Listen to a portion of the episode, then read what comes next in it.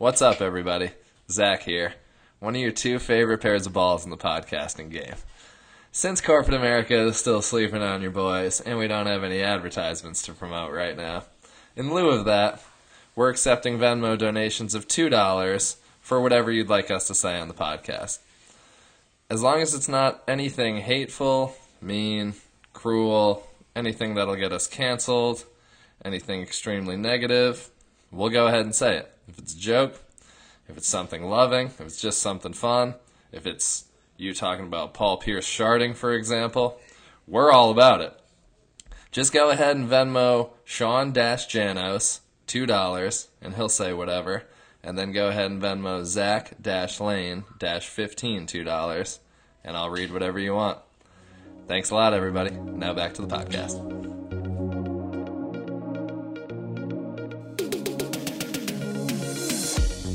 Hello, everybody, and welcome back to the second episode of Balls Out. We are back. We're following through with it. We, we're we're gonna keep on going. We're never stopping. You can't stop this train. I'm Sean Janos, and joining me, as always, is Zach Lane. Zach, how are you today? I am just fine.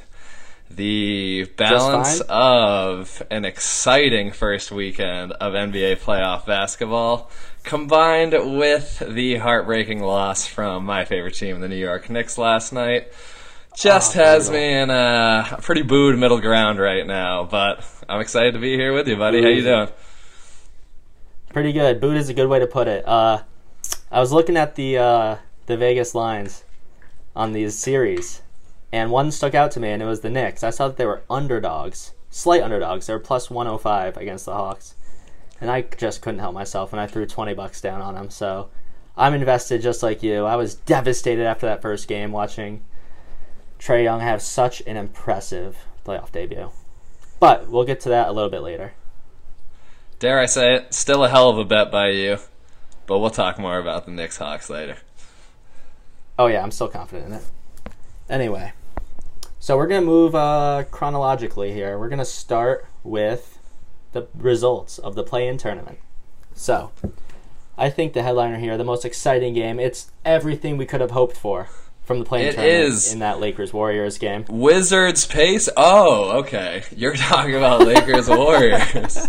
Oh, my bad. Yeah, I mean, as exciting as Grizzlies Spurs was, uh, I think Lakers Warriors really took the cake here. Hey, if you want to isolate all our Indiana fans, go for it. But I agree. Lake Lakers Warriors, big time. If I do recall correctly, we uh, had different predictions on this one. I, I went the boring, safe route, and I picked the Lakers, and you were uh, exciting and bold, and you took the Warriors. So, uh, got anything to say? I made the interesting decision for the play-in games to have the wrong opinion compared to every single result of every play in game. So I'll admit my faults right there. I blew it with all the predictions. I went big, I went bold, I went hopeful, I went with the heart, and I was slightly disappointed. But I do have to say, I was pretty excited to see the Warriors knocked out the second night. Yeah, that was a, a surprise. I thought for sure that they would be able to handle either the Grizzlies or Spurs, but I think we both underestimated the fire, the passion that this Grizzlies team plays with. Yeah, bunch of young guns playing with big balls. Dillon Brooks, guy we got to highlight. Oh my god. Going back to Lakers Warriors though, I mean, hell of a Right. game. Came down to the wire. Oh my god, man! That the last few minutes of that game was so exciting to watch. We had we had everything. We had uh, Draymond with a borderline flagrant. I'm happy that they didn't go with the flagrant call upon review. I'm happy that they uh, just called a common foul there with LeBron having LASIK eye surgery performed mid game to himself.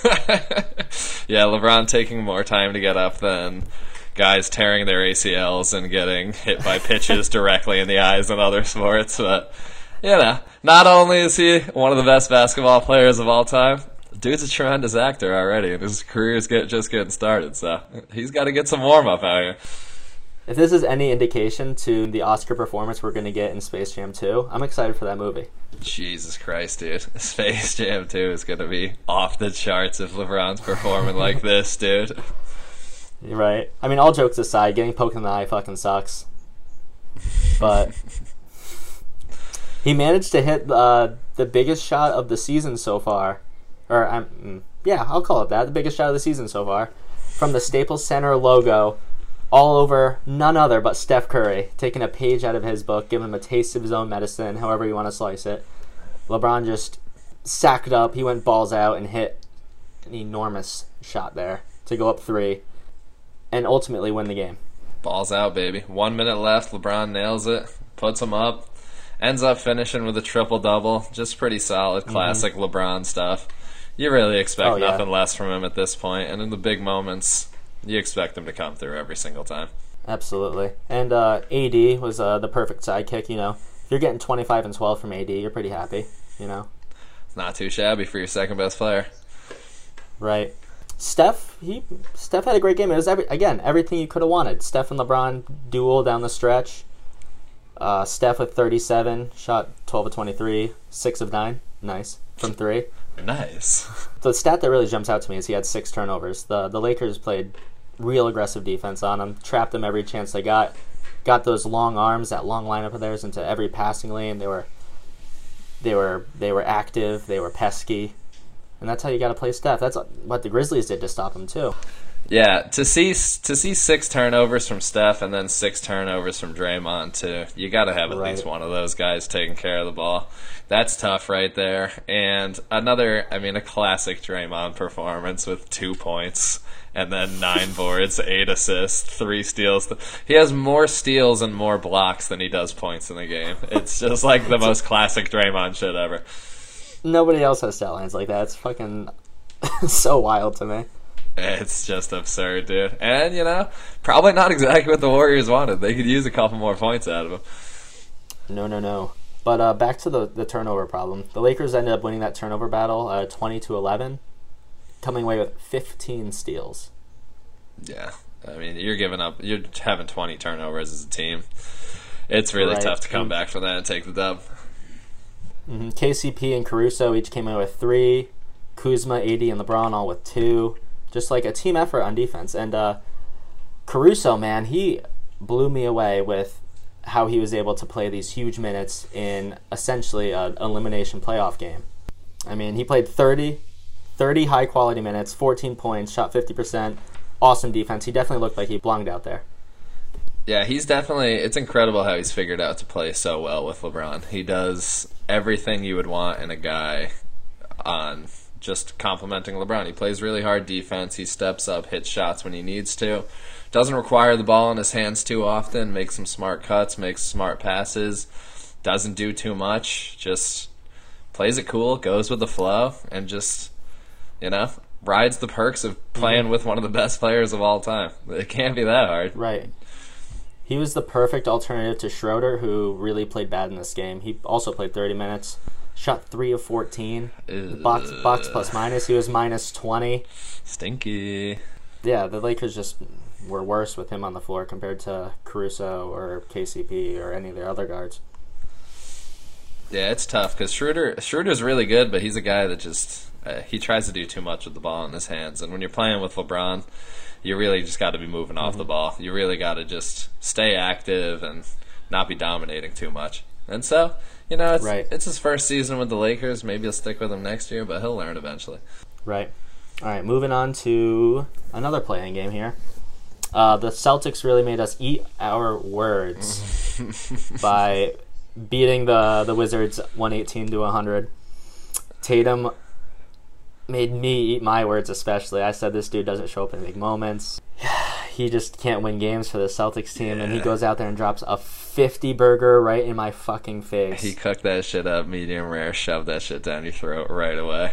He was Yeah, all over it. And watching him dropping 50, you see the stats, that's amazing. Watching him was even more incredible because the way he was getting it done.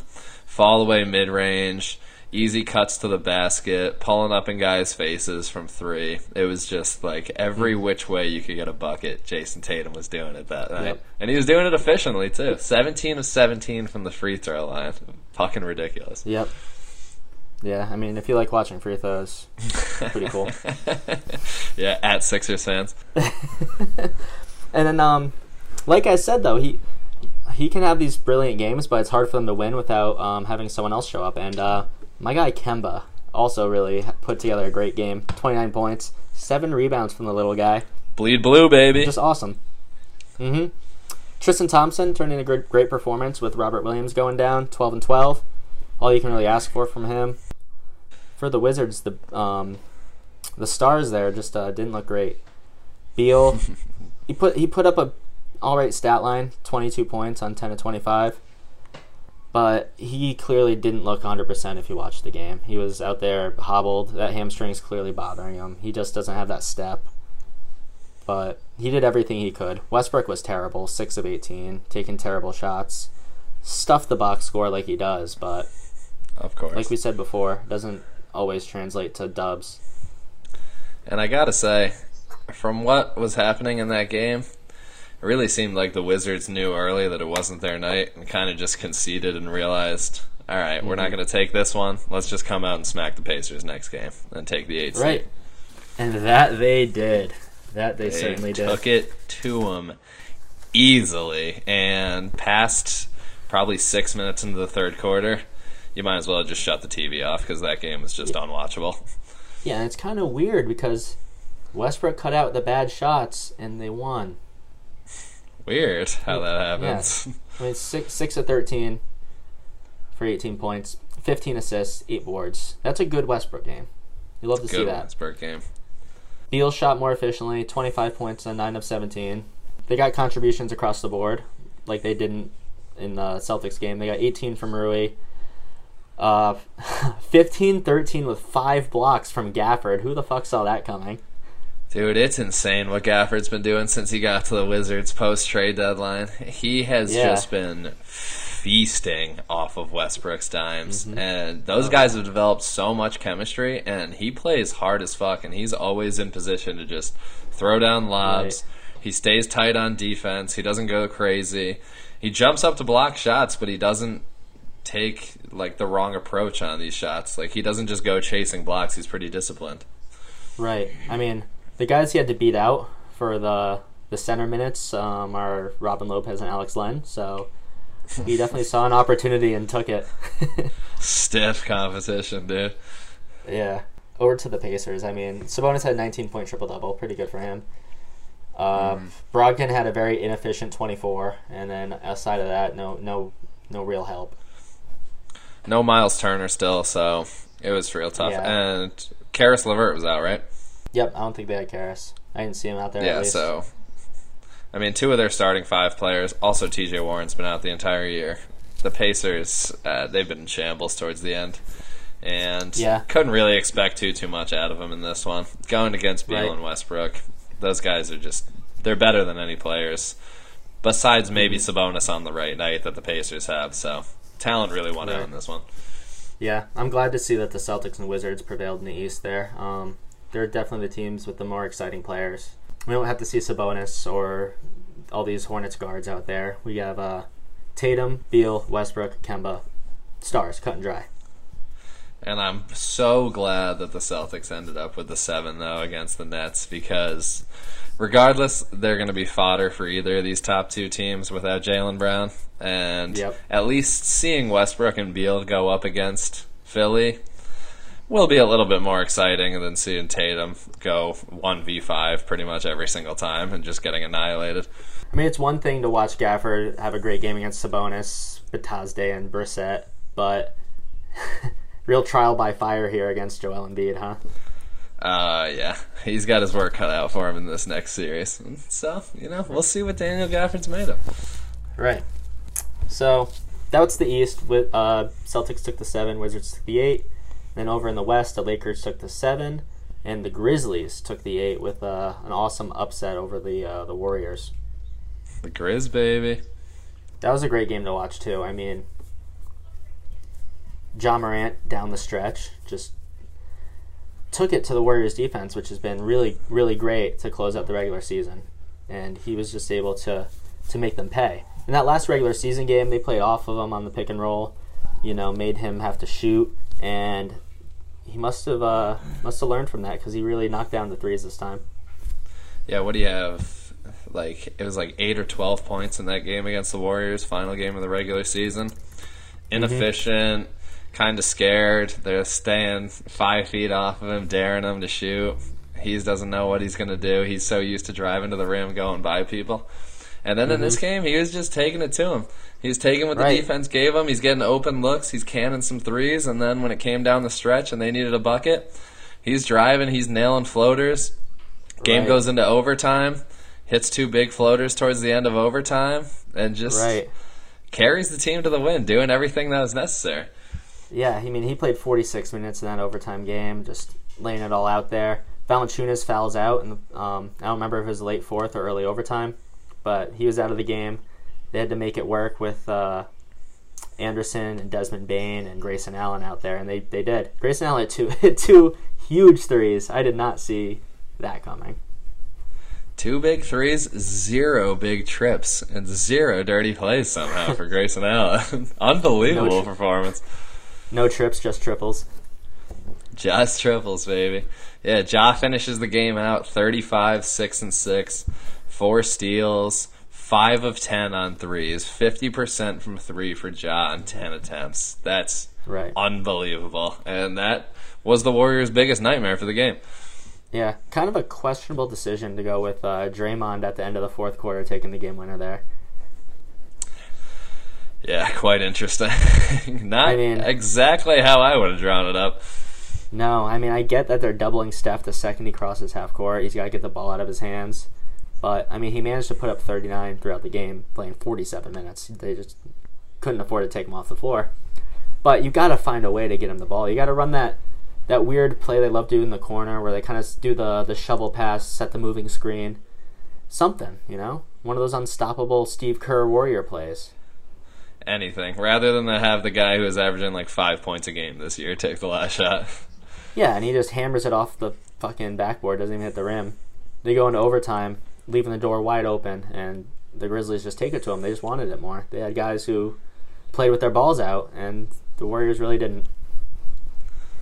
Big balls, baby. I love to see it from Ja Morant. It's Just a young, up and coming superstar point guard. It's slightly heartbreaking. The Knicks could have had Zion. They could have had him. They end up with RJ Barrett. Still a great consolation, but I love to see what Ja's been doing. That was the exact kind of game he needed. Last year in the bubble, they lose to the Trailblazers in the play-in game. They miss out on the playoffs like that. They come back this year, amidst all their injuries, they're in the play-in game again, and they come through. Ja learned from last year. He pulled his balls out, he smacked them on the table, and he said, "All right, I'm gonna get it done. I'm taking my boys to the playoffs," and he did it. Yeah, I think they, they really love playing for him. All those guys, Dillon Brooks, Kyle Anderson, Triple J, Jonas, Tillman, the whole lot. They just they love this guy. They put all their trust into the second year player, and really seems to be uh, paying off for him. How could you not, dude? You see that guy's hair? That shit is fucking phenomenal. Yeah, right. The hair and the stash and the goatee. He's got he's got it going. Oof, got the braids going. He pulls them back. He's got the little red, the single red one going. God damn, I love to see it from Ja. Man's got swag. Man's got game. Man's got balls. Right. All right. Moving on to day one of the playoffs. Finally, playoff basketball. And um, the first game I want to talk about, it may not have been the uh, most important game, but it's one that really made me feel great. I like this one. And that was Dallas beating the Clippers in game one, 113 to 103. Thank God, dude. I thought you were gonna say Knicks Hawks, and I was gonna fucking Nah, go nah, nah. We'll bury that one in the middle so we can really just gloss over it and save your tears. Uh, yeah. Let me get some deep breaths before. Let me get the tissues ready. So Luka, thirty point triple double, the second in his very, very, very young playoff career. He's already got two triple doubles in what is it, seven playoff games, six playoff games? How many games did it go to last year? It went to six, right? Uh, last year went six, a seven playoff yeah, so for seventh playoff game. Unbelievable, great game. Uh, especially considering how uh, Porzingis didn't really show up. Yeah, and mean- not too too surprising from Porzingis right now. This has just been it's been a weird year for him coming off the injury. Still been injured at various points throughout the year. Couldn't really get it going, find his groove. So it's Mm-hmm. tough. He's the second best player on the team. You get 14 points on 13 shots out of him. Four rebounds for a guy that's seven three. How do you not even just like have the ball just drop into your hands? I don't get it, dude. You feel like you could sleepwalk into four, like into at least like nine, ten rebounds. Sleepwalking to boards, I like that. Uh, but they they managed to get other contributions across the board. I mean, Luka was setting up shooters. Hardaway finished with 21. He shot five and nine from deep. Dorian Finney-Smith, 18. He shot four or five from deep. Brunson chipped in 15. You know, being that secondary ball handler when Luka doesn't have it, taking the weight off his shoulders a bit. Yeah, Impressive Jalen for the Mavs. Jalen Brunson is impressive, man. I really like him a lot. As a backup Yeah. point guard, he's exactly what you want to see. He comes in, he doesn't make mistakes, he plays mm-hmm. hard. He's smaller guard, plays tough in his defense though, and just ex- knows his role. Yeah, I love his attitude though, as well. I hear him on podcasts. You know, he's got this. He's real outgoing. Never hear a mean word out of his mouth. Just seems like Yeah. a great dude to play with. Exactly.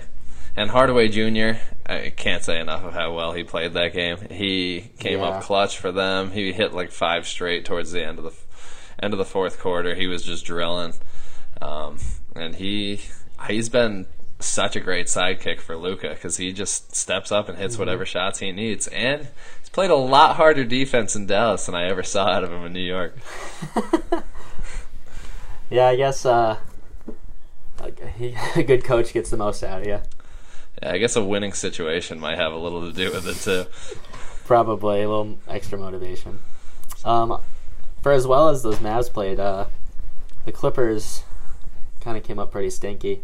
Kawhi shot a poor percentage, 26 points on 9 of 22. Playoff P is still at it, 8 of 18, 23 points. I guess that's not too bad, but 2 of 8 from deep. You, you expect him to make more than two threes. And PG and Kawhi combining of three of fourteen from three. That's just not enough for those guys. And Paul George, kind of. Paul George is phenomenal this year as a shooter. He was over forty percent. I mean, two of eight from two of eight from three is not going to get it done from him. And twenty three points is fine, but if you're Paul George and you got the stink of last year's playoffs on you, you just got to come out chucking, and you got to prove all the haters wrong. And neither him or Kawhi did that in the first game. No, I mean, remember that six month stretch where we were calling Kawhi the best player in the league, like a couple right after the Raptors championship. Oh, dude, it feels like fucking. It feels like a dream at this point. Yeah, it just goes to show how uh, how basketball fans can be, how, quick they are to to crown guys and switch their opinions, and always looking for the the hot take. You know. How hard we can overreact in the moment. Yep, exactly. Uh, Clippers didn't get any notable contributions anywhere else. Reggie Jackson was so bad. I've never really liked his game. Shot one of six in 21 minutes. Batum played 32 minutes, only got 11 and 7. Playoff Rondo, 11 points. Marcus Pretty Morris, solid. 4 points in 33 minutes. Reggie with a bad performance in the playoffs, probably the biggest lock of the first day of playoff Yeah, dude. games. I think, I think Reggie Jackson is mids, dude. That's where I should have put my 20 bucks. Yeah, honestly. Well, no, Yes. just put just put your winnings on that for the next round, dude, because you're still Yeah, you're still making it out with that twenty bucks. Ty Lue made uh I think he's gonna change his uh the whole way he coached after this because he only played Terance Mann one minute. He was very impressed from the regular season. I like him. Expect to see way more of him over Reggie. Um, Mm-hmm. Their big free agent signing, Luca Kennard, was a, a fat DNP. You know, maybe Luke maybe they looked at Kennard. him for a spark. You know, Catch catching what like sixteen million a year over four years with his extension, and catching a DNP in the playoffs. he's not even in the rotation. It's crazy. Oof, that's crusty. That's looking bad for the Clippers right there. Very bad. So we'll see. Um, apparently, Lue was asked post game whether when he didn't guard Luka with Kawhi more, and he said, "You guys are probably going to get what you're looking for next game. So expect uh, some coaching changes, especially with uh, how they guard Luka." All right, we'll see if it's enough, dude. Luka is just out of this world, phenomenal right now. Yeah, I mean, we saw this again. We're going to cite the series last year between the Clippers and Mavs. Even though the Clippers came out on top, the Mavs shocked everybody, taking them to six as the seven seed. Mm-hmm. And if they and they did that, they did that without Porzingis after like the second game last year too. So That's right. if Porzingis starts to round into form even a little bit, this could be a real long series and Yeah. could be oh big bad news for the Clippers this offseason maybe. Oh yeah, I'd love to see Dallas come up on come out on top and then Kawhi jump ship and try to team up with another star elsewhere. Ah, hey man, we got like looking like two max slots in New York this summer. All right. Hey, if he wants to play second fiddle to Julius Randle, more power to him. Oh man. Let's talk about the next game here on the slate. I got the Bucks beating the Heat in overtime 109-107 off of a awesome game winner from Khris Middleton. Middies from Midi for the game. I like that. It's funny every time a team manages to find a way to slow Giannis down. If, if you call twenty six and eighteen slowing him down, it just seems like Middleton knows how to step up and really make you pay for locking in on their star. Mm-hmm. And the main difference this year, you got Jrue Holiday. You don't have Eric Bledsoe anymore. You don't have fucking Exactly. bricks being thrown up at the basket from a catapult every fucking other possession.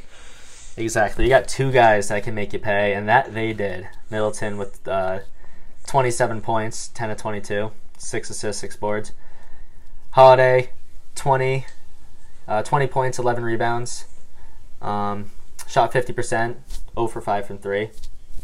So, still room to go up for him. I mean, he could still play even better.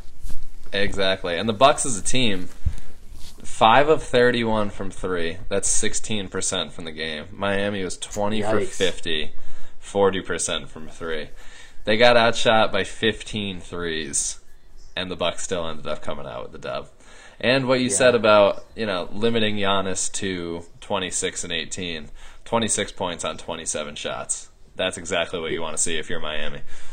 Right. Yeah. I mean, they got what they wanted there. I, it just seems like the three best players in this game all got locked up because Giannis got locked up, and then Jimmy and Bam were just terrible. Horrifying. They combined to shoot. Here, I gotta do a little quick math here. Eight of thirty-seven from the field. Ugh, big yikes. Yeah, eight for 37, 26 points between the two of them. Uh, Jimmy contributed elsewhere. You know, he plays great defense. He definitely him and or him and Bam both play awesome defense. They played a huge part in slowing Giannis down. Jimmy with 10 boards, 8 assists. Is that much improved playmaker like we talked about last week? And even that horrible shooting night for Jimmy, he's still clutch. He's still Jimmy buckets. He still got it done at the end of the fourth quarter to put it into OT. So, Right. as horrible as a night as he had, he still managed to get it done when it counted. Just not at the end of the game. Right. I'm expecting this to be a real good series, seeing as Jimmy and Bam are probably not going to play this bad again. Yeah, that's where we differ a little bit. But we'll talk about that later. Right, right. Um, other guys on the Heat, Herro, just like in the regular season, he just isn't the same guy he was last year. It seems like shot two of ten. No, it's it's different when you're a rookie. You catch guys by surprise. Everybody knows the Tyler Herro story right now. Defenses gear up for him a lot more. He's got to adjust. So we haven't talked about any Heat players that actually played well yet. So who really kept them in this game were uh, D. Rob and Dragic. Those guys showed up. Yeah, dude, you lo- you know what you're gonna get from Duncan Robinson. Takes 13 shots, all 13 attempts are threes. Shot would have shot 14 threes if he didn't get fouled on one of them. So makes all 3 free throw attempts. Ends up with 24 points, 7 of 13 on threes, nails all three free throws. Yeah, I mean when you're keying on keying in on Jimmy and Bam, Duncan can really hurt you, man. That guy's a flamethrower. And he doesn't take easy shots either. The threes that he gets are he's pulling up like old JJ Redick fallaways right off the screen, catching it, pulling up like five feet behind the three point line, and everyone is just fucking water. Yeah, it's like JJ. It's very Clay esque the way he's moving off the ball, running off the screen, catching the ball, and putting it up right away, all in one motion. It seems like. Yeah, it's just pretty. Yeah, and then um, Goran Dragic also turned in a great game. Twenty-five points, ten of seventeen, five of ten from three. That guy can make you pay. Just didn't seem like he was gonna miss. Every time he had the ball, he knew exactly where he was going, exactly what shot he was gonna get. and he was solely the reason that the Heat stayed in the game for as long as they did because every time he came in off the bench, it was just an epic spark for them when their offense was falling flat. Right.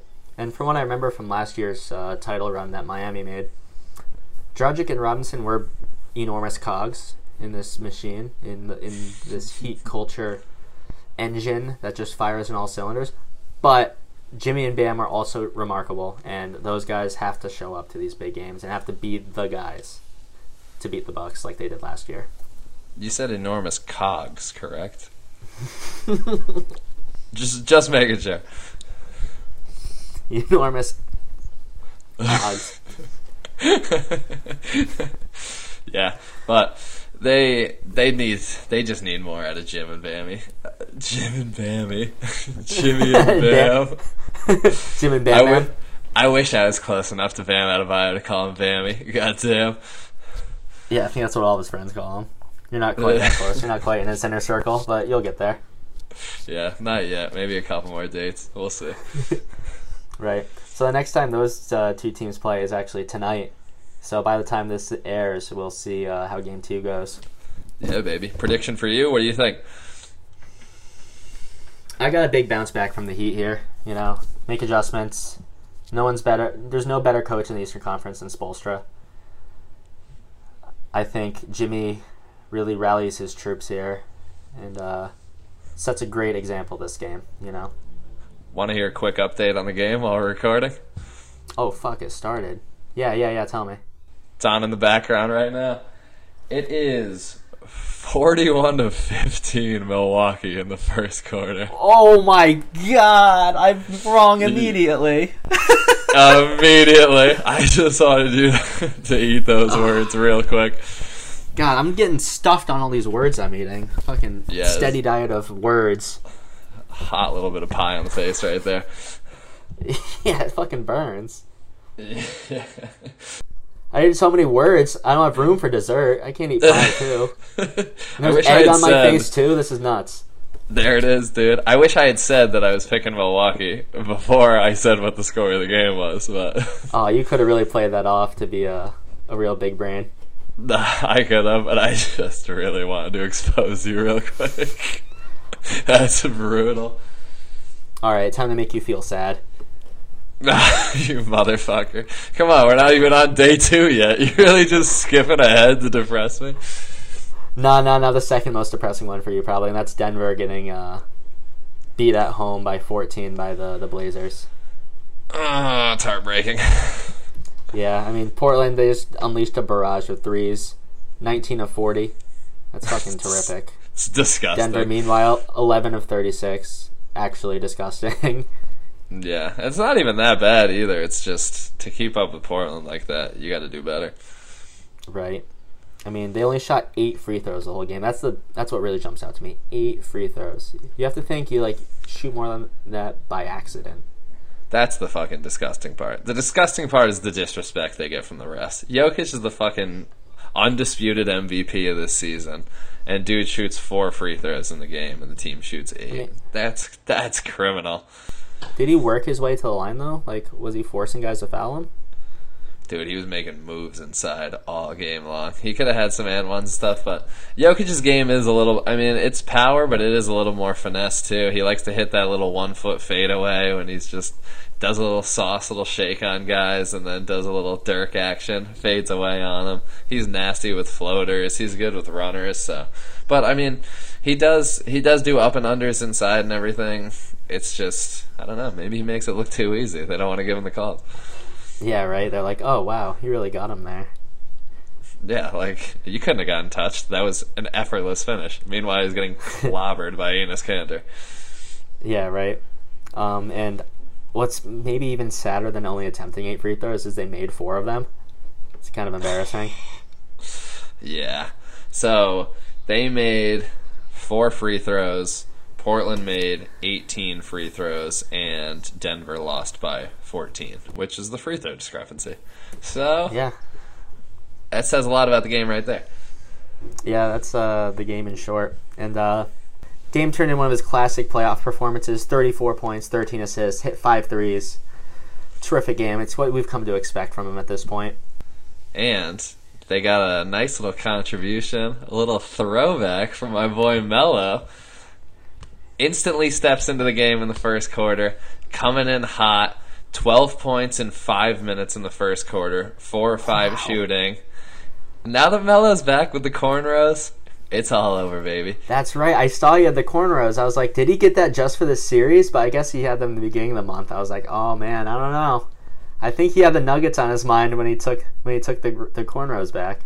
Yeah, Galaxy Opal cornrows, Melo. You know he's getting it done. Yeah, dude. I mean, 18 points in 22 minutes, shooting 50% from the field and three. Efficient Melo. Where'd that come from?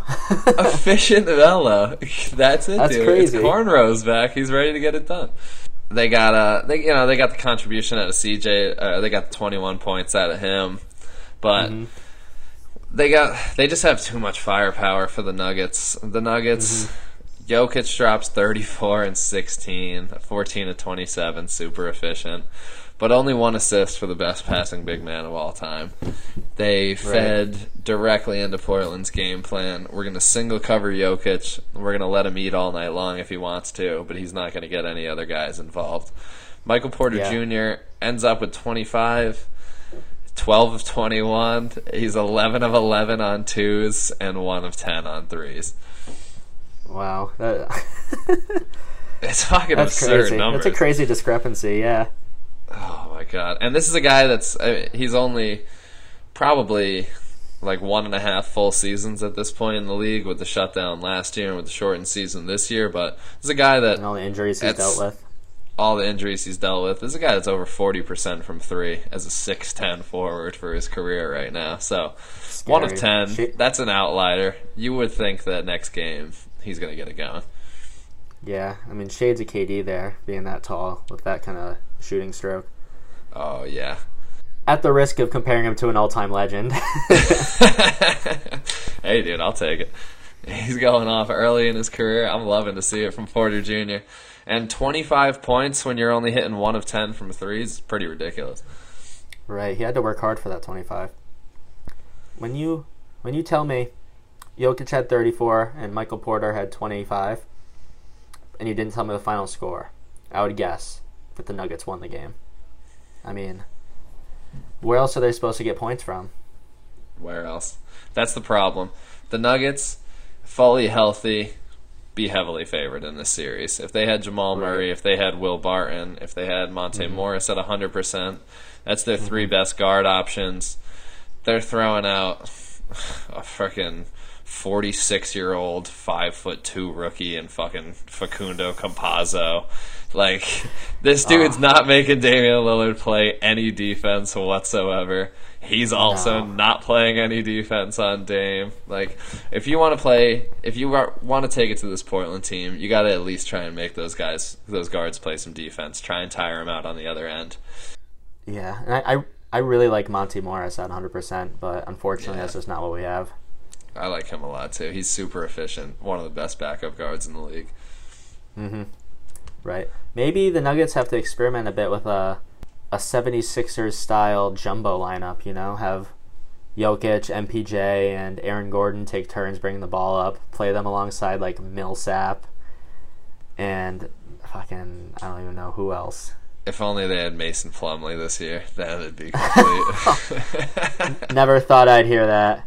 Oh, secret Bol. weapon, baby. Oh yeah, we got Bol Bol Bol Bol, dude. Is he healthy? I don't know if he's even a real person, dude. Like, I feel like it's just Manute Bol who just like colored in his hair with a sharpie and is like, "Let me try and get back in the league." They don't have my birth certificates anyway. I'm good. yeah, right. How do how do we know for sure that this isn't Manute? That's what I'm saying. I've seen Bol Bol play like one preseason game, and I have not seen him since. Yeah, was that just a collective fever dream that we all had? it must. That's really what I think at this point. I think I must have just blacked out for the second half of the NBA draft that year. All right, let's uh let's finish off day one here. Um, we don't have to talk about this one for very long. It's just the uh, the Celtics unable to capitalize on a slow start from Brooklyn. They really they left the door open early, and Boston just didn't jump on them. Ended up losing by 11, only scoring 93 points against a really bad defense. You you hate to see that. That's bad. Tatum was Tatum was pretty bad. 22 points on 20 shots, four turnovers. No help anywhere else. I mean, unless you call an 11 point, 9 rebound, and 9 block game from Robert Williams a contribution. I just saw this interesting stat. Robert Williams has more career blocks than he does missed shots. That's fucking insane. Isn't that fucking actually. crazy, dude?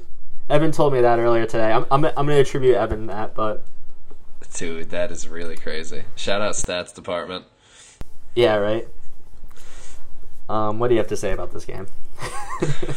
Not much at all. You, by the final score, 104-93, Brooklyn only wins by 11. You would have you would thought you really would have thought if you saw that score that the Celtics played a good game and kept it close. It was the Nets really just struggling in the first half. The big mm-hmm. 3 mm-hmm. none of those guys had hit a three in the first half at all. They really seemed like they couldn't give less of a fuck. Like this game was Yeah. never in question for them. They just decided to turn it on when they needed to. Durant was phenomenal per usual. Kyrie got it done. Durant was 32, Kyrie 29. Harden takes 13 shots. He doesn't care. He knows he could get his shot any single time he wants against any Celtics defender, and I think he's just Right. out there chilling and having fun, saving himself for next round. Yeah, I mean, the three of them they combined for 82, and the Celtics scored 82. 93 as a team. on an on an off night for just about all of them. oh, that's so crazy. Yeah, KD one of eight from three, Kyrie two of eight from three. Like you said, Harden not really putting up shots, kind of just being the point guard, keeping the ball moving, getting close to a triple bu- triple double with nine boards and eight assists. It's absurd. That game, there's not much going on. That series No. is that series is rough for the Celtics. If they had Jaylen Brown, there'd be a little bit more to talk about. It'd be a little more interesting, but same result in the end, I'd say. All right. So that wraps up day one. Um, overall, some pretty good games. Heat Bucks stands out to me. Mavs Clippers also stands out to me. Those are two series I'm very excited about. Um, Celtics Nets one I'm pretty depressed about. That one's probably gonna be, uh, end up being a sweep. And um, Blazers Nuggets could really go any way depending how these adjustments are. Yep. I got the brooms out for Celtics Nets as well. You want to just drop the predictions for these four series right now?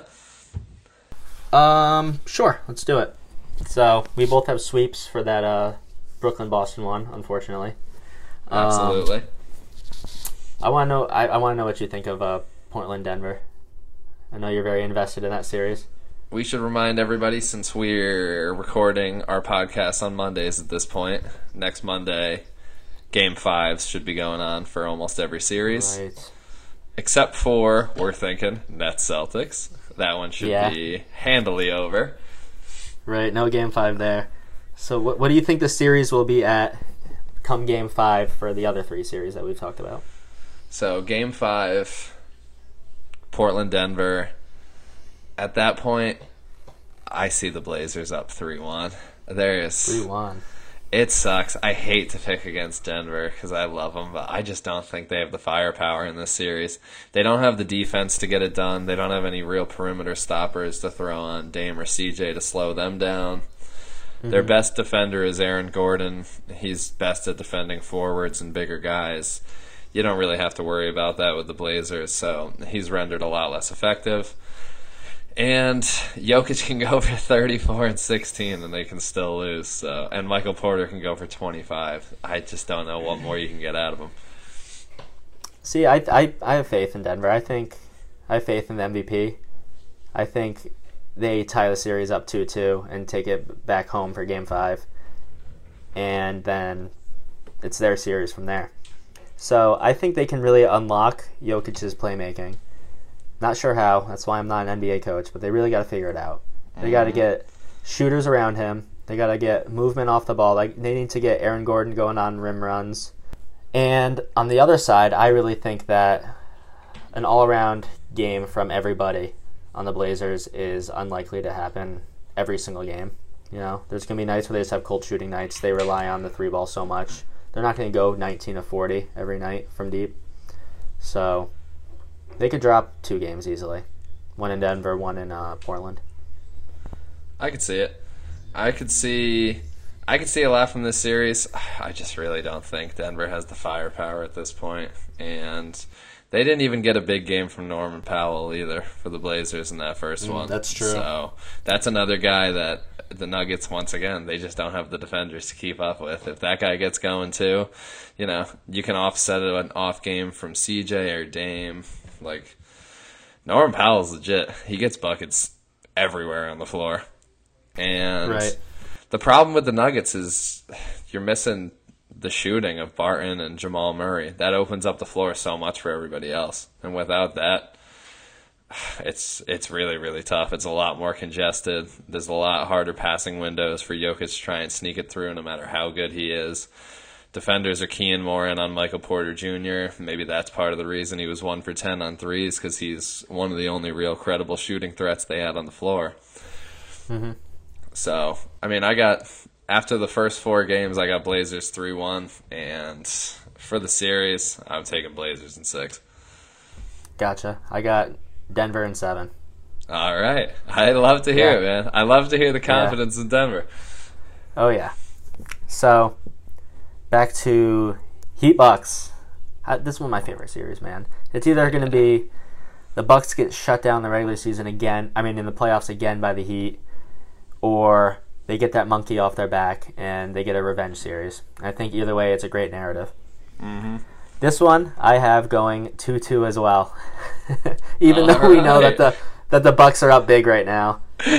so you think Miami's got the next two games, huh? Yeah, I mean, this is basically the same Heat team from last year. They just need to figure it out again. They just need to get back in that headspace. Need to, again, I keep on saying this, but rally around Jimmy. He's the heart and soul of that team. And I think if they can all get to his, get into his headspace, get into his mindset, and he can get back into the mindset he was in last year, they can give Giannis and company a very hard time and tie the series back up. What do you think?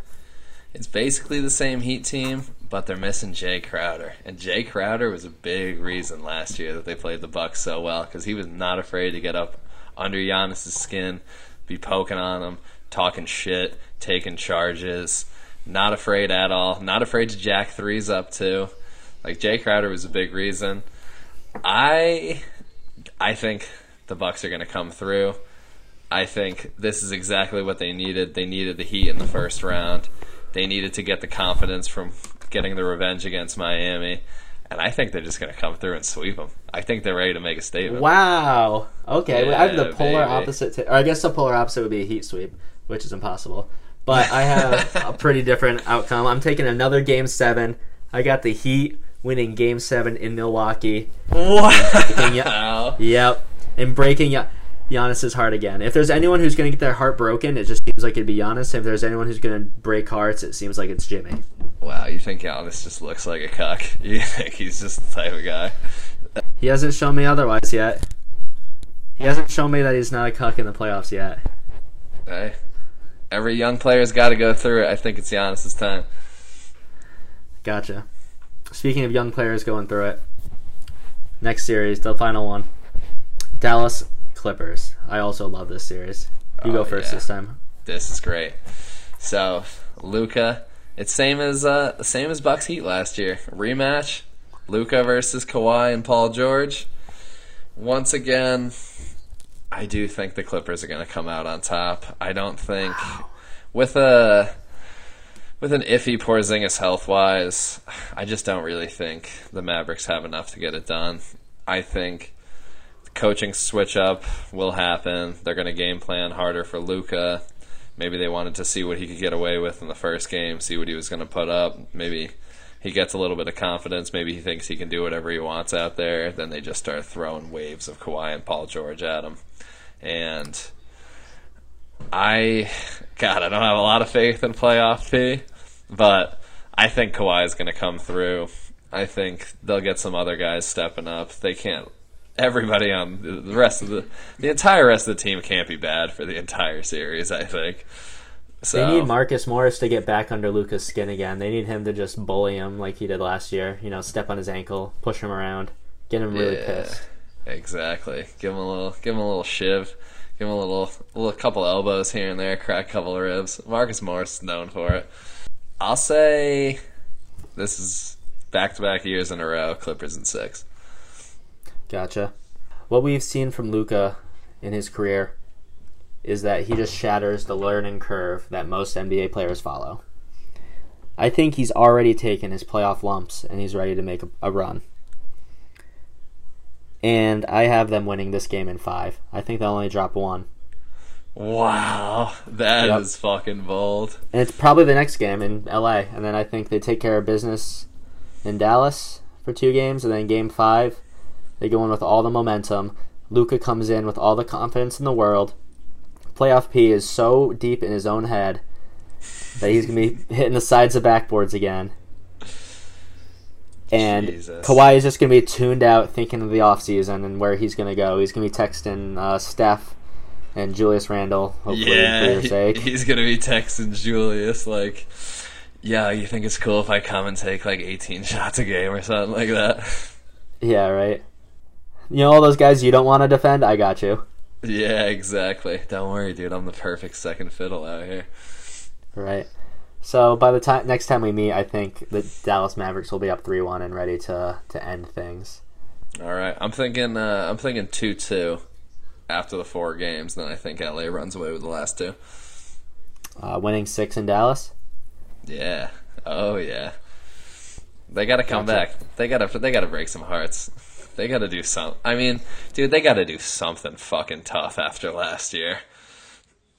I don't know if it's in their DNA, but they got to show a little bit of toughness. And winning Game Six on Dallas's floor, that'd be something. That'd be a start right there for them. Gotcha. I think it's funny that we're saying that the Clippers have something to prove when they won this series last year. I think that's really telling to to how it went. You know.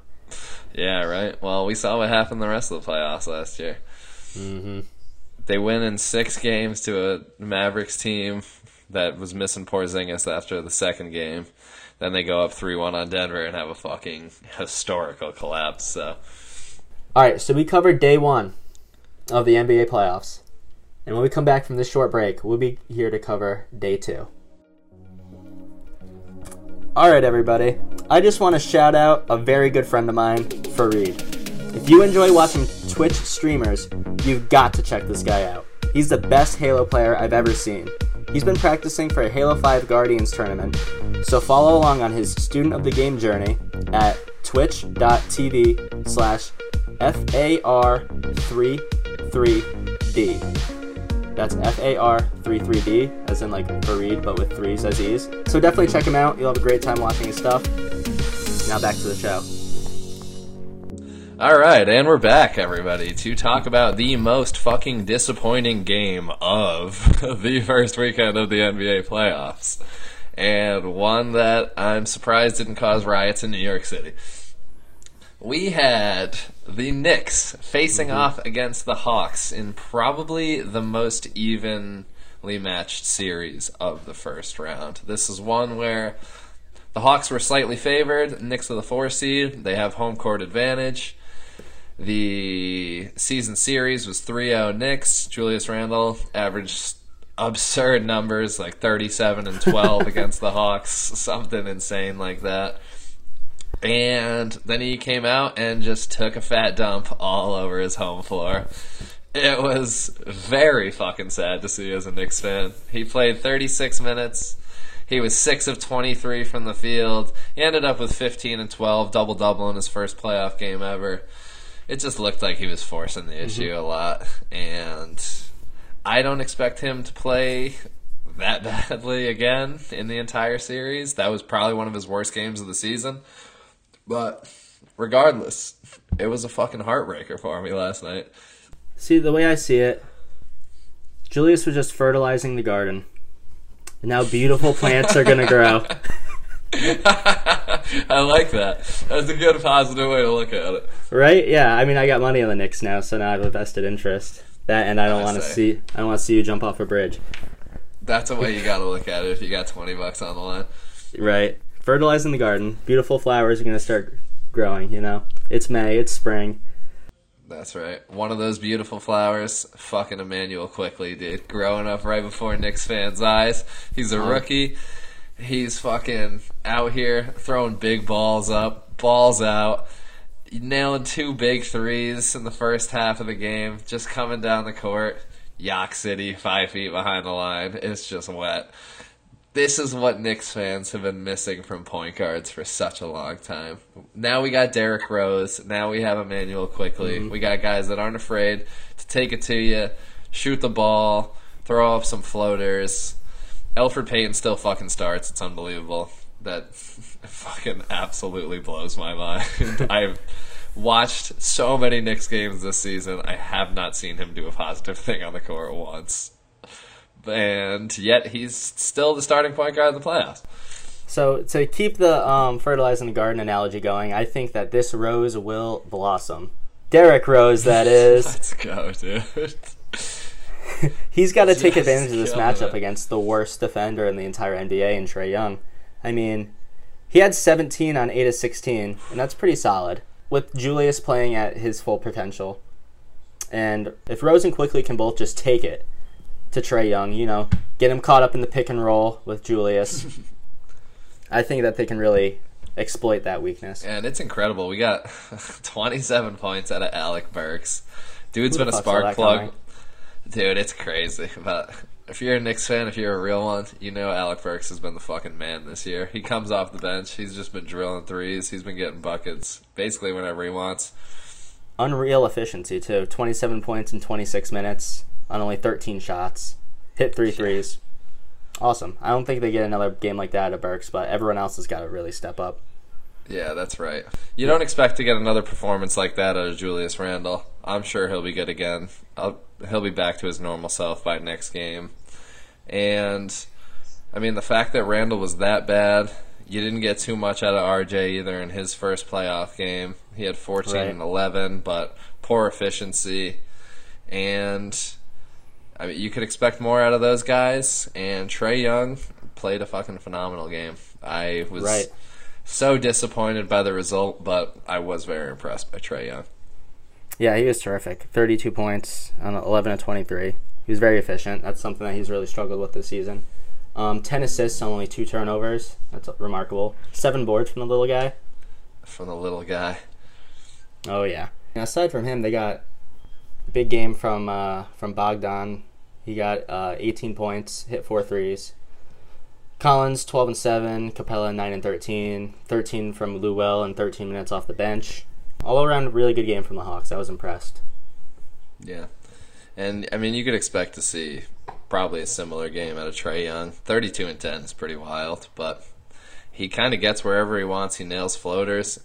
He only took three threes in the game, which is insane for Trae Young because he's usually Right. just jacking them up there. But you could expect him have a similar kind of game, and it it was a two point game.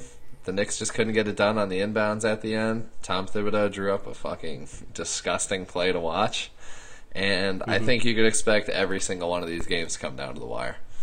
Right. What one thing I was surprised about was Randle and Barrett played under their regular season average in minutes. Randle only played 36 and Barrett 32. And for the regular season, they averaged um, 38 and 35. So I wonder what that was all about. You know, it's the playoffs. You expect those guys to be playing more minutes, to be exceeding the regular season average. What do you think Thibodeau was thinking there? Yeah, I think it was more of just riding the hot hands. It was obvious from the get go that Randle and Barrett were having off nights, and when you had Rose come in, he was getting buckets. Burks come in, he's getting buckets. Even Obi Toppin comes in, he nails a three and fucking has a solid dunk in the game. So at one point, the Knicks bench was outscoring the starters by like a pretty solid margin. I don't know exactly how it ended, but I think Thibodeau just realized I got to ride the hot hands right now, and hopefully my guys come through when it matters. Right. Hopefully those stars uh, blossom in the garden on uh, Wednesday night when uh, these two teams uh, meet up again. I hope so. Please, no more fertilizer, dude. So moving on to uh, undoubtedly the biggest surprise from day one of the playoffs. I mean, day two of the playoffs. and that's uh, the eight seed Grizzlies upsetting the Donovan Mitchell-less Jazz, one twelve to one hundred nine. Now I know that sounds like a close game, but the Grizzlies were really in control the entire way. Uh, the Jazz were able to cut into the lead a bit at the end, and it just seemed to be too little, too late. Mm-hmm. Gobert fouls out of the game. Yep. The Grizzlies had to win two straight play-in games just to get into the playoffs, and then take the first game away from the team with the best record in the league. It's pretty impressive, man. No team has the momentum that Memphis has right now. No, that's big time right now. And a lot of that has to do with how great Dillon Brooks has been. God, he's been phenomenal on the defensive end, mm-hmm. especially, but getting it done offensively last night. Thirty-one points, Yep, leading scorer. Mm-hmm. fifty percent shooting. He's got some solid Exactly. efficiency, and then you got you know, Jaws just keeping it rolling. He killed it in the play-in games. He comes out, drops twenty-six on, you know, the number one team in the play, the number one team in the league this year. Twenty-six points, eleven to twenty-one shooting. Only took one three in the game, so he was just doing exactly what he wanted. He doesn't want it to be taking threes anyway. So Right, and one thing that surprised I've been a, a huge Jaren Jackson fan since he came into the league. Yeah, I mean he kind of burst onto the scene. Impressive rookie year, even better sophomore year, but coming off this injury, he's just been pretty terrible. I mean, he was a mm-hmm. non-factor in this one. He had seven points in 24 minutes, shot two of eight, one for five from three, and even though they won the game, his plus minus was minus 19. They were just way worse with him on the court. big yikes. Yep, they were the Grizzlies. They've had the most success in this this run of theirs when they go small, and they have uh, Ja, Brooks, Anderson, and Bane on the court with uh, with Valanciunas. Mm-hmm. Desmond Bane's been surprising for the 19 points that Jaren Jackson surrendered in the plus minus. Desmond Bane made up 23. He was plus 23 in only 18 minutes. Hey, coming through. Yeah, I mean, I hate looking at plus minus, but I think it really tells a story in this specific instance. Yeah, and you can't say enough about how good Valanciunas has been this season. He Oh yeah, just and since he's gotten to Memphis in general, actually, he was the one they traded, the one the Raptors traded away to get Marc Gasol, and ever since he's got to Memphis, he's just been a double double machine. And this year. Averaged 17 points, 12 and a half rebounds a game, 59% from the field, and even 36% from three on like w- only one attempt per game, but still can step out and hit it when he needs to. Yeah, I mean they they played him the most in this game. He led the team in minutes. He played 39 minutes, a lot for the big fella. Um, I think that a lot of that has to do with their lack of depth at big man, with Jaren Jackson being pretty bad. You know, they don't really Yeah. have another center they can rely on. But hey, if it works, it works. Yeah, if it ain't broke, don't fix it, dude. Valanciunas, uh, he's uh, he's slept on big time in the league, and he, He is. just does not give a fuck. And he's an old school center that just takes it right to you. Got phenomenal post moves, mixes it up inside, eats glass big time. Like he's just phenomenal. Oh yeah, and uh, for everything that the Grizzlies did right, the Jazz just did a lot wrong. I mean, it really starts with Mitchell being a late scratch. He he said he'd be ready to go for Game One. He hasn't played since April sixteenth. The Jazz miraculously went ten and five over that span, but again, he said he'd be ready for this game, and the medical uh, staff scratched him late. Um, it's been confirmed that he will be ready for Game Two Wednesday, so I think we'll see a completely different Jazz team with Mitchell on the floor. Yeah, I'd say so too. And frustrating for Donovan Mitchell because you know he wants to get back out there. He's the team's. He's the just. I, he's like the heart and soul of this team. He's the one. They live and die on his shot. He's the one who's taking the shots at the end of the game. He's the one that's getting them going when they need some more offense. So, you know, it's got to be mm-hmm. tough for him and the team to not have him out there. So I would definitely expect a different result in game two if he's there. Right. He's as confident and competitive as they come. Two guys that did show up and really carried the offense here for the Jazz were Bogdanovich and Conley. Bojan had 29, shot 50%. Conley had 22, also shot 50%. Um, they combined 7 for 22 from deep. Not great, but 16 of 16 from the free throw line. Pretty great. Mm-hmm. Um, Gobert, he, like you mentioned, he fouled out. Um, but when he did play, he was kind of a non-factor on offense, like uh, like I've been saying. He uh, only took four shots, finished with 11 points, 15 rebounds, and three blocks. And um, I was kind of surprised with how Derrick Favors played in his place. Yeah, dude, Derrick Favors has honestly just been the man for such a long time now. He's just so steady. You know, Derek Favors comes in. If he plays like 20, 25 minutes, you know he's good for just a quick double double. He's playing solid defense. He's hitting a couple little pop out mid range jumpers, getting a couple easy looks inside. He's kind of mhm. just plays his role perfectly. And Oh yeah, he had four blocks in this game. Kind of nuts. four blocks. It's good for them to have favors right behind Gobert too, because they kind of provide similar things on offense and defense. They're both mm-hmm. They both don't step out. They're both highly efficient inside, and they both play tough defense. So it's just it's a lot for the Jazz when you're missing Donovan Mitchell. The guy averaged like 26 points a game this year. Yeah. so it's it's real tough to make up for that. Right, and I mean Conley stepped up into that primary primary playmaking role very well, 11 assists, but they didn't get much from Ingles or Clarkson, and of course Royce O'Neale. I mean, I don't even know what he what he's doing out there. Yeah, you're not getting much from Royce O'Neale on any night, so I wouldn't be Yeah, counting I mean- on that too hard. You think you would run into more than three points in 37 minutes, right? That's crazy. Yeah, the thing it's just it's the thing that the Jazz have needed for so long. They just need the score. And without Donovan Mitchell, they don't have it right now. Bogdanovich Right. can do what he can. He dropped 29, but he's not your go-to number one option.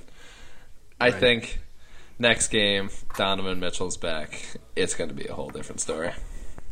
I care to agree. And you gotta. We also have to highlight the Jazz, who were, I'm pretty sure, the best three point shooting team in the league this year. They were 12 of 47 from three. That's 25%. Disgusting. And uh, I mean, it's not like the Grizzlies killed them from three either. They only shot 23s and made seven, which is kind of wild to see in 2021. Yeah, right. So they, they really made him pay from uh, the free throw line and uh, from inside of the arc. Yeah, just having their way inside. Right. I, mean, I actually, I said that they made him pay from the free throw line, but I guess I was wrong. The Jazz outsh- outshot Memphis from the free throw line by a wide margin. Noble man admitting his mistakes. Yeah, yeah, yeah. Utah, 29 of 33 from the free throw line. That's very good. And uh, Memphis, only 15 of 21. So Yeah. if you look at, if you cherry pick some of these stats, you would have thought the Jazz won this game, but not the way it turned out. I mean, Memphis played aggressive defense. They came away with 12 steals, won the turnover battle, 14 to nine. Um, Kyle Anderson had six steals just himself. It's grit and grind, baby. The team changes, the soul of the city doesn't. They're still right. doing what they've been doing for years. They come out, they fucking clobber you, and they try to make the game ugly, and they did it. and they eat some great barbecue after. And they eat some fucking incredible Memphis dry rub. All right, so moving on to uh, a couple cities that don't have as notable barbecue, and that's uh, Phoenix and LA. Unless you want to talk about Anthony Davis being barbecue chicken in this game. oh, true. Because I'm sure, I'm sure that's what Shaq was saying after the game. The way DeAndre Ayton was fucking feasting on him. Right. Tell me a little bit about how uh, how Ayton just handled AD. So Ayton was the guy that I was most impressed by on this first weekend. He put up 21 points, 16 rebounds, 10 of 11 shooting from the field in his first playoff game ever. This is a third year player right now. A guy that when he first came into the league everyone was saying struggles on defense. He was the first pick in the draft with Luka and Trae Young, so he had those added expectations on him had kind of a weird up and down year with Chris Paul being there and Chris Paul and Devin Booker being the centerpieces of the offense. So taking a little bit of a backseat role, but mm-hmm. absolutely grinding in this game. Hyper efficiency. I mean, 16 rebounds. Anthony Davis had seven rebounds in the game. Drummond had nine rebounds in the game. So DeAndre Ayton had the same amount of boards as Drummond and Anthony Davis combined, and outscored outscored Anthony Davis by eight points, and held him maybe not his primary defender the whole time, but five of sixteen shooting for a guy that's been one of the best players in the league for a long time now. Yeah, and the the regard that he really killed them was on the offensive glass. I mean, half of those 16 rebounds were on the offensive end. Mm-hmm. The the Lakers just couldn't close out possessions, and the the Suns made them pay for it. And it's weird for the Lakers to get killed on the offensive glass when you got Anthony Right? Davis, Andre Drummond, LeBron James, Montrezl Harrell, who comes in, he's a beast on the glass. Marc Gasol, phenom- he's a fucking He's a thousand years old, but like, yeah, he's big. He's got phenomenal positioning. So one thing that really stood out to me was how low scoring this game was, and how few shots the Lakers got, mostly because of those offensive rebounds. Yeah, I think LeBron only took 13 shots. AD only took 16 shots, and those were the guys who took the most shots on the team. And the Lakers only got to 90 on some cheap bullshit three at the end of the game on the last possession. It's like, who's really, who's shooting that shot when you're down fucking 12 points at the end of the game when there's like 10 seconds left? Come on, dude. Yeah. Just dribble that ball out. We're not doing fucking Moses Malone patent stats here. Come on. For as impressive as Ayton was, Book really uh, shouldered the offensive load there. He scored a third of their points, over a third of their points with 34. Shot 50%, hit three threes, seven boards, eight assists, all around awesome game from Book. Yeah, no surprise at all. He turned up in the bubble last year in the 8 mm-hmm. games, tried to get him to the playoffs, eight and zero in the bubble. Did everything that he could. He was hitting the fucking game-winning fallaways on Kawhi and Paul George when they played them. Led them to an eight and zero record, and the math just didn't work in their favor. They ended up getting eliminated, and mm-hmm. this time around, they make him the playoffs as a two seed. Devin Booker's showing what he's made of too. These, I think he's meant for this.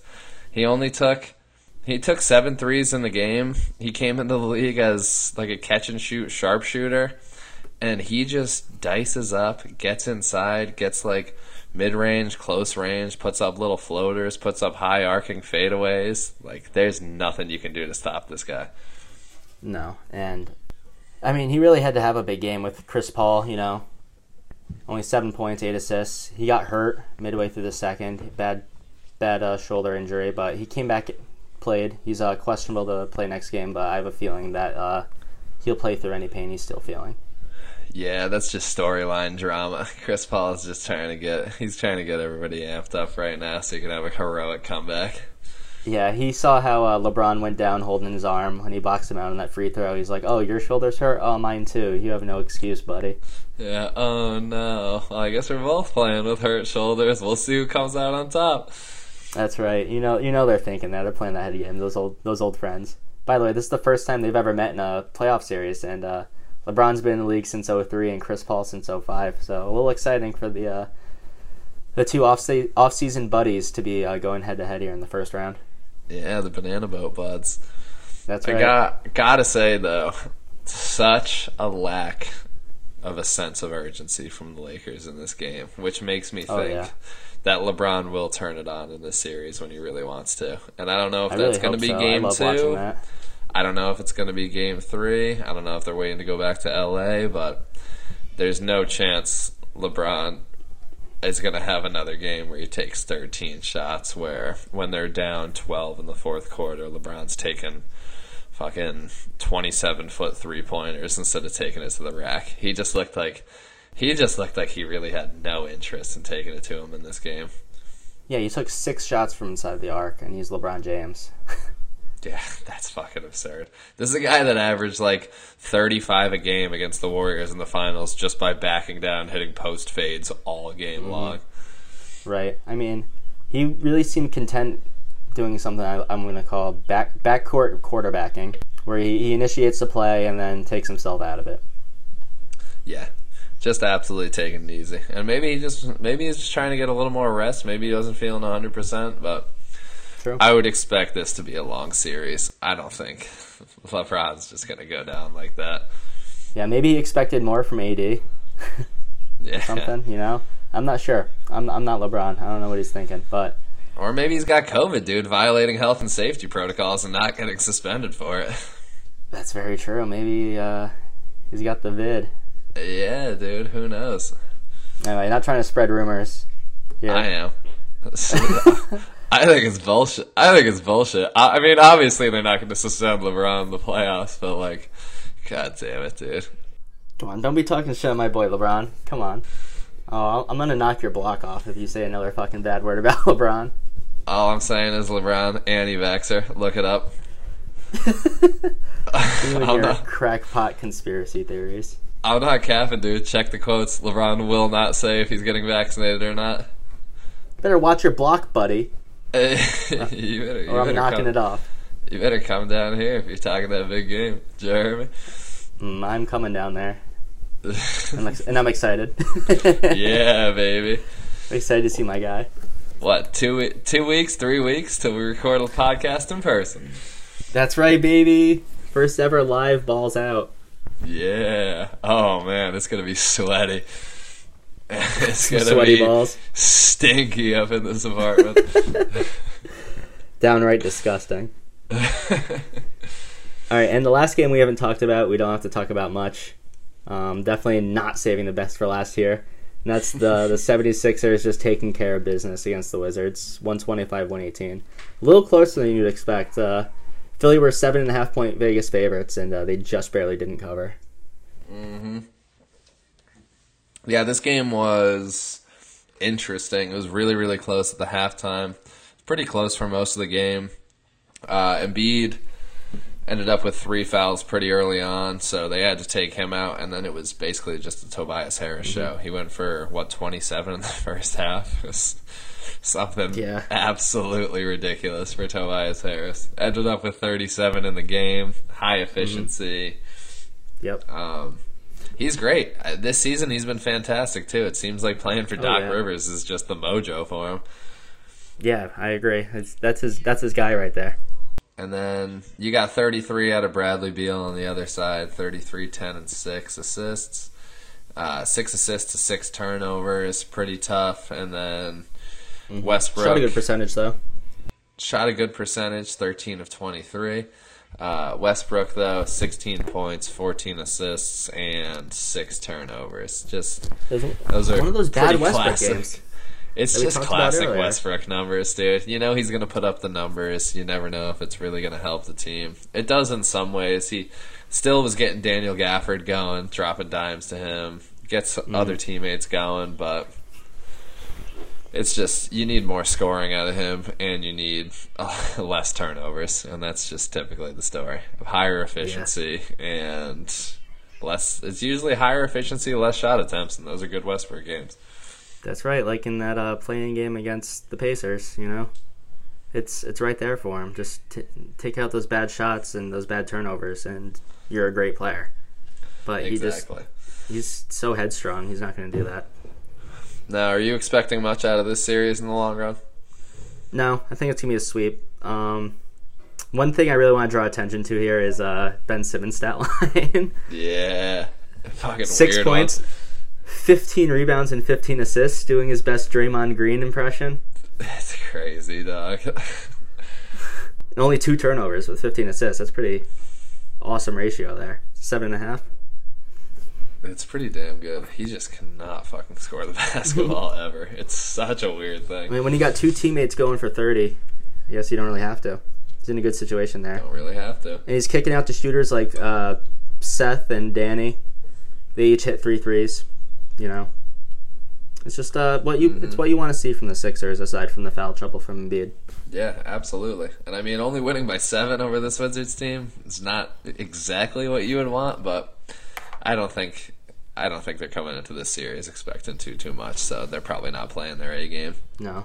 So um, let's go back through and uh, make our predictions. Uh, I've already kind of mentioned it on that Sixers Wizards one. I expect it to be a sweep. I don't think we'll be uh, doing any more recaps on it by the time we meet next week. Uh, what do you think? I'm gonna agree with you. I really want to pick the Wizards for a game, but it that would be it's just gonna take like historic effort out of Bradley Beal. He's gonna have to go for like fifty something. Westbrook's gonna have to have a super efficient game just for them to steal one. I'd say. Yeah, that's tough against. I don't see it happening. Yeah, no. Taking the brooms out for that one. That's sweep season. Gotcha. How about uh, Suns Lakers? This one's interesting. Suns, God. The only time I ever recall a seven seed being the favorite. I want to take the Suns so fucking bad in this one, but it's just so hard to pick against LeBron. And and it's also you don't want to overreact to game one, especially when LeBron's looking as passive as he did in that game. I'm gonna say I got Lakers in six for this one. After the first four games, when we meet back on Monday, I'm thinking this is another one that's gonna be two two. Gotcha. Um, I care to agree. You know, I think the Suns have a lot of fight in them. So, but I think that just gets them another game. That's about it. It I doesn't think so too. doesn't matter when you're going against the the all time great player that LeBron is. He he didn't seem to treat this one like a playoff game, and I expect him to to go. What does he call it? Zero dark twenty three. When he fucking goes playoff mode, and he turns off his social media. Yeah, some some crazy shit like that. Yeah, some, that. some cringe bullshit. Yeah, he's he's gonna do that. exactly. And you know Anthony Davis, you know Anthony Davis got a crazy spanking after last game from Daddy LeBron, and he's not gonna come out putting fucking whatever he did, fifteen points or thirteen points. Yeah, thirteen points on sixteen shots. Mm-hmm. You know LeBron's not letting that happen again, or he's getting fucking traded in the offseason. oh, sir. So Yeah, Klutch will drop him like a fucking bad habit. Yeah, exactly. Then you might, hey, you might see Julius Randle on the Lakers. Maybe a straight up trade. Who knows? might be a fucking homecoming for the boy. Wow. Uh, all right, moving back up Nah. to I'm lying about that. Randle's a Knick forever. yeah. I was gonna say you're just gonna give up on that easy for AD. Yeah, no chance. Not a coward that puts up 13 against DeAndre in his first playoff game. That's Bar. soft. All right, moving back up to Grizzlies Jazz. What do you think? Mitchell coming back? This really feels like the Magic taking one off of the Raptors in the season that the Raptors won the championship. When the Magic had the fucking, they had the crazy DJ Augustin game one where he put up like 27 or something. The Magic took the game. And then it was just gentleman sweep afterwards. Donovan Mitchell comes back. I don't think Rudy Gobert is going to foul out in like 25 minutes again. I don't think the Jazz are going to shoot that poorly from three again, since they've been the hottest shooting team in the league this season. I really like the Grizzlies. I really like their heart and toughness. I Prove think it. it's. I I don't like them that much. I don't love them. I think for their season to take the first game off of the Jazz, I think that's a fucking big dub right there.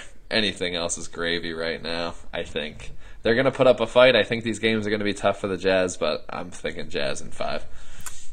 Uh, I expect this one to be two two. I think the Grizzlies have another one left in the tank.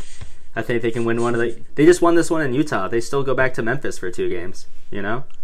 That's true. I mean, even with Mitchell coming back, as much as I love Donovan Mitchell, if you guys do recall, he was on my All NBA third team. But this Grizzlies team is so much more talented than that Magic team. I mean, Ja Morant is awesome. He's got so much hort, so much hort. Hort. He's got hort. Hort. And Dillon Brooks has been hot. I expect him to continue.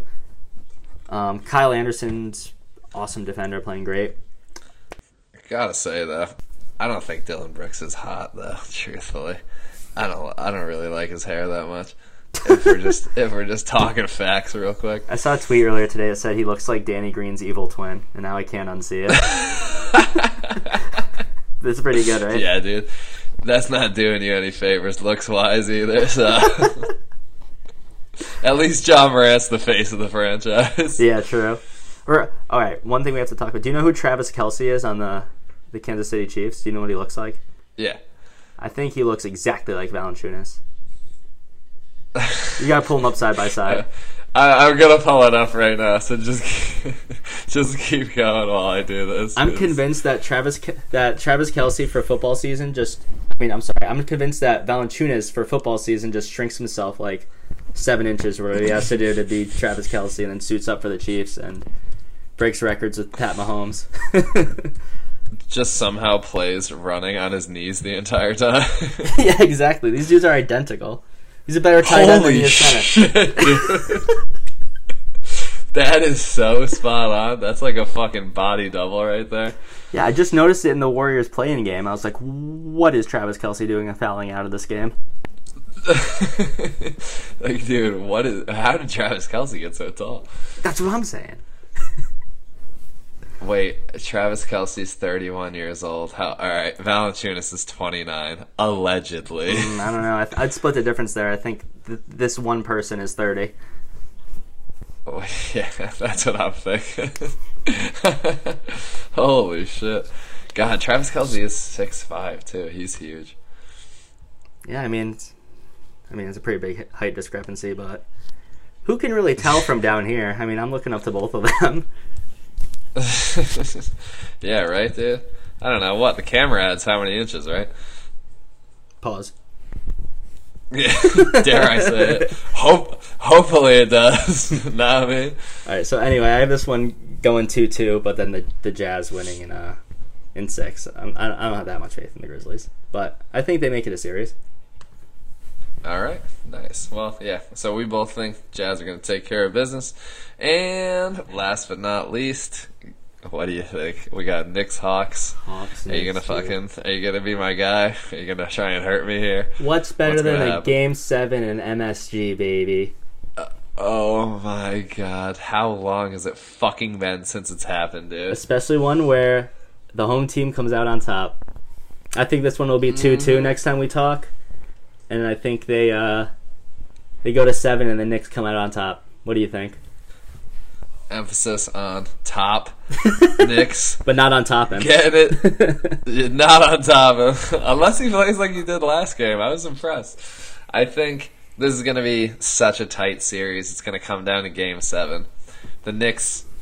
It's not in the fucking cards of the universe for the Knicks to lose game seven in MSG after this season. no, sir. So I I think they'll get it done. I think if it comes down to it, Julius Randle's whipping the balls out. He's been too fucking good this year to let us down at this point. So I'm trusting him, even though he had a pretty shit game in game one.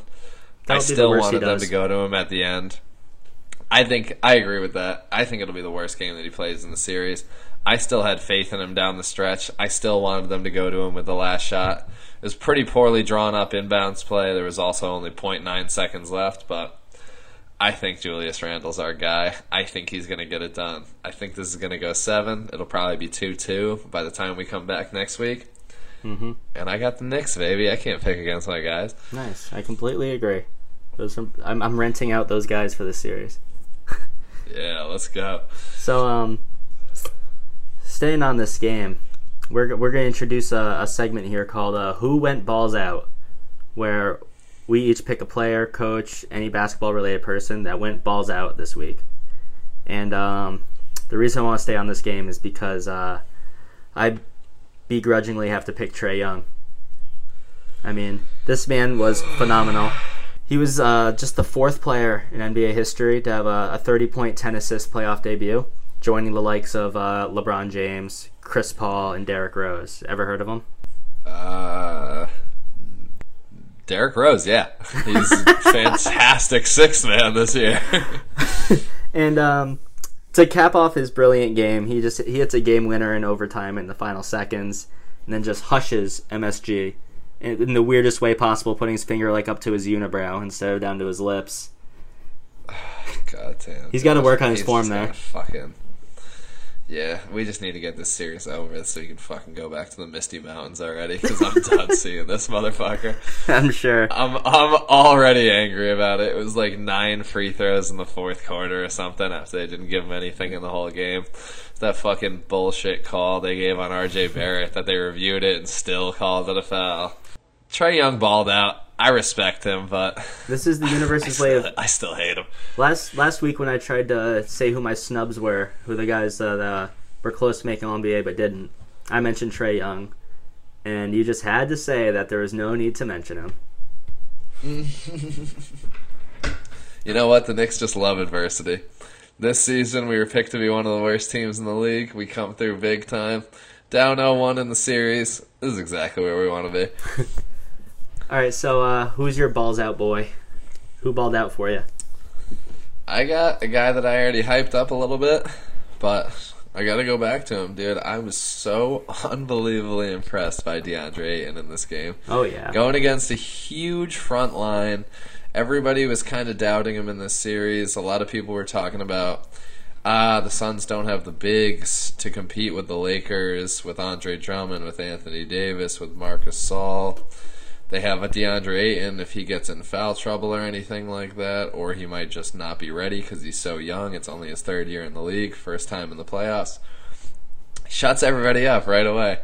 21 and 16. He was 10 for 11. We talked about it already. Just hyper efficient, mm-hmm. going out there, getting it done, and fucking proving everybody wrong. So I loved to see it out of him. And I've been a pretty solid DeAndre Ayton fan this whole time. Dude's just got a fucking incredible body. He's the seven foot fucking monster. And he's still, what, 22 years old at this point? Yeah. Like he's got plenty of time to get it figured out, and it's his first time in the playoffs with a promising start. So I love to see it from him. See, I've, I've really had to come around on him because um, I, I've referred to myself as Deshandre Hayton because I did not like this guy coming out of the draft. I cannot stand a big man who doesn't play defense, and he had no defensive instincts in college. But he has come a very, very long way since the draft, and he's done a, a great job to work on that part of his game to really strengthen that weakness he had. Now he's uh he's uh, above par or under par. He's a better defender than average. The metaphor is just absolutely on point. I know, right? I'm a golf guy too. I should probably know this.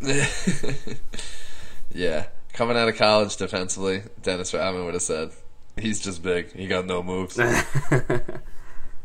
and now, he's getting it done, dude. Getting it mm-hmm. done against one of the best bigs in the league, scoring more points in the game than LeBron, getting more rebounds than anybody else in the game. Like, DeAndre Ayton is big time, man.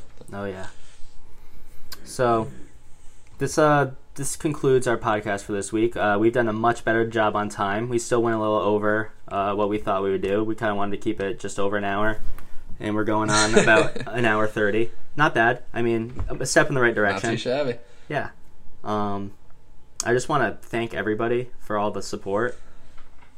We got way more listens than I thought we would on the first episode. We have so many great friends who really came out and supported us, helped spread the word. I just want to thank all of you. Hell yeah. Let me just reiterate that. Anybody that listened, shout out to you. Really appreciate that. Anybody that reposted on Instagram, any socials, anybody that reached out to us on anything, thank you so much. Anybody that follows us on anything and didn't, you're fucking, you're blocked instantly. You're out of my life. You have a chance to redeem yourself here. That's right. Yeah, you still have a chance. We won't cut you off that fast, but we really, we really, really do appreciate the love from everybody. There Oh, was yeah. massive outpouring the other day, and that felt really good. Oh yeah. I wanna I wanna remind everyone to please subscribe on all three channels. That's Spotify, Apple, and YouTube. If you do that and you send me some sort of proof to the balls out podcast at gmail.com, we will each send you a personalized message thanking you. And uh, we're a couple of uh, pretty sentimental, great writers, so those messages will be great. I guarantee that. Yeah. Um, so yeah, go ahead and do that. Give us a five star review on Apple. Uh, Zach, is there anything else you'd like to say?